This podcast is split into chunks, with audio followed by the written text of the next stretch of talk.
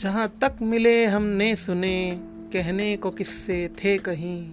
अब अधूरी जो कहानी, कहने चले हैं वही। अधूरी कहानी जो हमने पिछले एपिसोड में छोड़ दी थी, आज हम उसे पूरा करने जा रहे हैं। मेरी और आरज़ू की कहानी, जो कि आपने पहले एपिसोड में सुनी होगी, वो वहाँ पर अधूरी रह गई थी।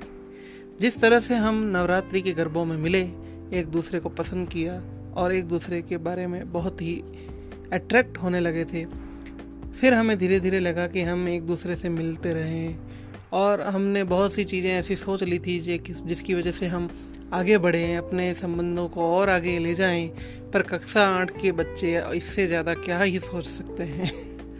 आप भी ये समझ लेंगे कि जीवन में किस तरह से आपको अलग अलग अजीब अजीब एक्सपीरियंसेस देखने को मिलते हैं। मेरे लिए भी ये एक्सपीरियंस कुछ अजीब ही था कि मैं आठवीं कक्षा में था और आरज़ू से अट्रैक्ट होने लगा था, वो भी गरबा रात्रि के समय। हम दोनों एक दूसरे से मिलते, साथ में गरबा करते, पर एक समय ऐसा आया जब आरज़ू को मेरी मम्मी और मेरी दीदी से मिलना था और वो भी वहाँ पे नवरात्रि के गरबा महोत्सव में आते थे। मेरे दोस्त और मेरे भाई ने किसी तरह उसे मेरी मम्मी से मिलवाया। यहाँ की जानकारी मुझे नहीं थी कि ये क्या हो रहा है किसने किया है? क्या होने वाला था? मुझे कुछ भी नहीं जानकारी थी। मेरी मम्मी के पास वो जाके बोलती है, पैरी पोना, मम्मी जी, आप समझ सकते हैं आठवीं कक्षा की लड़की जाके मेरी मम्मी को बोलती है, प्रणाम, मम्मी जी। और मेरी मम्मी को क्या लगता है कि यहाँ, ये कौन है? इसे तो मैं जानता भी नहीं। मतलब जानती भी नहीं। तो अब क्या किया जाए? इस बच्ची को मैं क्या बोलूँ? ये ना समझ है बच्ची। इस तरह की बातें मेरी मम्मी के दिमाग में आई और मुझे देखकर वो बहुत ही गुस्सा हो गई। पर वहाँ पर उन्होंने कुछ भी नहीं कहा। मेरी दीदी भी आश्चर्य से मुझे देख रही थी कि ये कौन है और मम्मी को मम्मी जी कैसे बोल रही है। अब मेरे दिमाग में असमंजस की स्थिति कि मैंने तो इसे बताया भी नहीं था कि मेरी मम्मी कौन है। यहाँ पे ये स्थिति कैसे उत्पन्न हो गई? पर धीरे धीरे जब समझ में आने लगा, चारों तरफ़ देखा गया, तब पता चला कि मुझे किसी जाल में फंसाया गया है मेरे भाई और दोस्त के कारणों ने हो सकता है कि वो मेरी आखिरी मुलाकात थी, पर क्या आपको लगता है ये आखिरी मुलाकात थी? नहीं। उसी समय मेरी मम्मी और मैं, मेरी दीदी, मेरे भैया मेरे घर चले आए। मेरी मम्मी ने मुझे समझाया कि यह उम्र आपके इन सब अट्रैक्शंस की नहीं है और आपको आइंदा से उनके साथ नहीं रहना है। जैसा कि मैं कह चुका था कि मम्मी कहती हैं कि ऐसे दोस्तों के साथ नहीं रहना चाहिए जो बिगाड़ देते और कुणाल उन्हीं में से एक था। पर अब तो हम उस गली चल पड़े थे।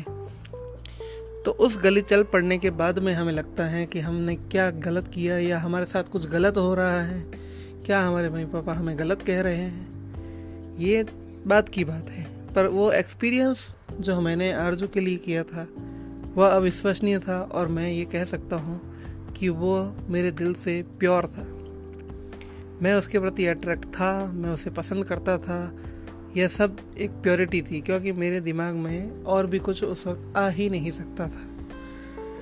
दूसरे दिन, जब नवरात्रि के आखिरी दिन थे और दशहरे का दिन था मैंने किसी बहाने से आरज़ू से मिलने की कोशिश की। ये बहाना भी देखिए, आठवीं क्लास के बच्चे क्या बहाने बना सकते हैं? जो मैंने बनाया था, मैं आपको बताता हूँ। मैं आरज़ू के घर गया। मेरे बारे में आरज़ू की मम्मी, दीदी और भाई तीनों को पता था पर उसके पापा को नहीं। ये कहानी उस समय की है जब मैं आठवीं कक्षा में था। एक ना समझ सी पीढ़ी पता नहीं किस और चल पड़ी। कुछ और भी होता, पर हम समझ नहीं पाते। यह सब मन की परिकल्पना ही है। हम एक दूसरे को आज पहचान भी नहीं पाएँगे, अगर एक दूसरे के सामने भी आ जाए।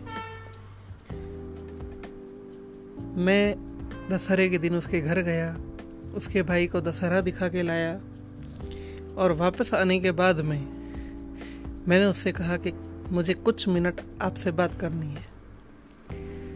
और मैंने बहाना बनाया कि आपके भाई की एक्सीडेंट में लग चुकी है या चोट आ गई है। आप अपनी भाषा में पता नहीं इसे क्या कहेंगे, पर ये जीवंत किस्सा है तो मैं अपनी ही भाषा में इसे आपको सुनाना चाहता हूँ। कहानी का आखिरी हिस्सा है, इसलिए हो सकता है कि ये चार मिनट से थोड़ा बड़ा हो जाए पर इस कहानी का अंत आज ही करना ज़रूरी है, क्योंकि ये कहानी इससे बड़ी की नहीं जा सकती। चंद मिनटों की बात करने के लिए मैं उसके घर के बाहर रुका ही था। उसकी मम्मी, उसकी दीदी सबको पता था कि मैं वहाँ हूँ।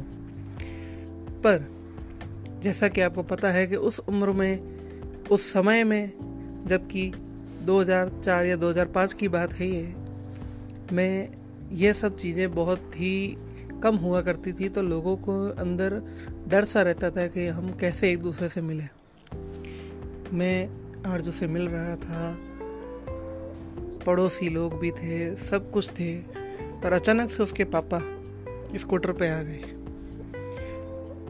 और मैं अपनी साइकिल लेके तेज़ी से उस गली से चला गया। और आज का दिन है कि मैं उस गली में वापस दोबारा कभी नहीं गया। मेरी कहानी का अंत यहाँ है, लेकिन इस कहानी से जुड़ी मेरी यादें अब भी हैं, और उसका अंत तो मेरे साथ ही होगा। मैं आप सबसे उम्मीद करता हूँ कि आप इस कहानी से अपने आप को जुड़ा हुआ पाएँगे, और अगर आप जुड़ा हुआ पाते हैं तो मेरी इस कहानी को हर जगह शेयर ज़रूर कीजिए। बीते लम्हे कहानी संग्रह की इस पहली कहानी के अंतर्गत आपको कुछ भी अच्छा लगा हो तो हमें ज़रूर बताएँ। वॉइस मैसेजेस करें। मेरा नाम सुरेंद्र व्यास है। आप मुझे फेसबुक पर भी ढूंढ सकते हैं और स्पॉटिफाई पर आप बीते लम्हे कहानी संग्रह नाम से सर्च करेंगे तो आपको मेरा कहानी संग्रह मिल जाएगा। धन्यवाद।